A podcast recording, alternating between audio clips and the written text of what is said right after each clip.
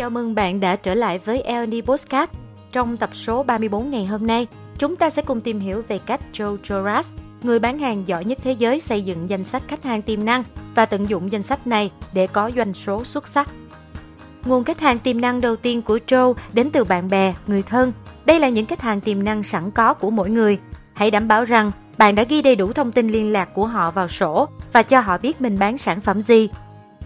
Điều quan trọng là gần đây bạn giữ liên lạc với họ như thế nào. Hãy tiếp tục chăm sóc và duy trì các mối quan hệ tốt đẹp này. Một nguồn khách hàng tiềm năng khác đến từ các hóa đơn. Joe từng nói rằng những người bán các mặt hàng khác cho bạn chính là nguồn khách hàng tiềm năng mà bạn có thể bán hàng.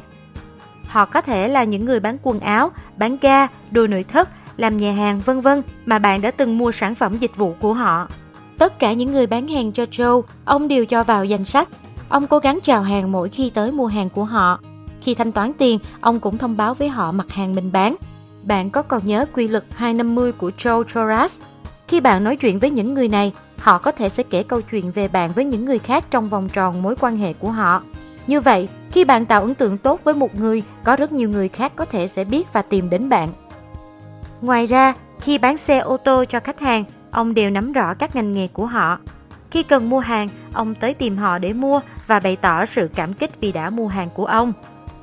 Những người bán hàng đều có thể đưa vào danh sách khách hàng tiềm năng và lời khuyên của ông là hãy kiểm tra các hóa đơn, các địa điểm chi tiêu để xem bạn đã chi tiền cho những ai. Đã tới lúc họ nên trao lại tiền cho bạn. Cảm ơn bạn đã lắng nghe L&D Podcast.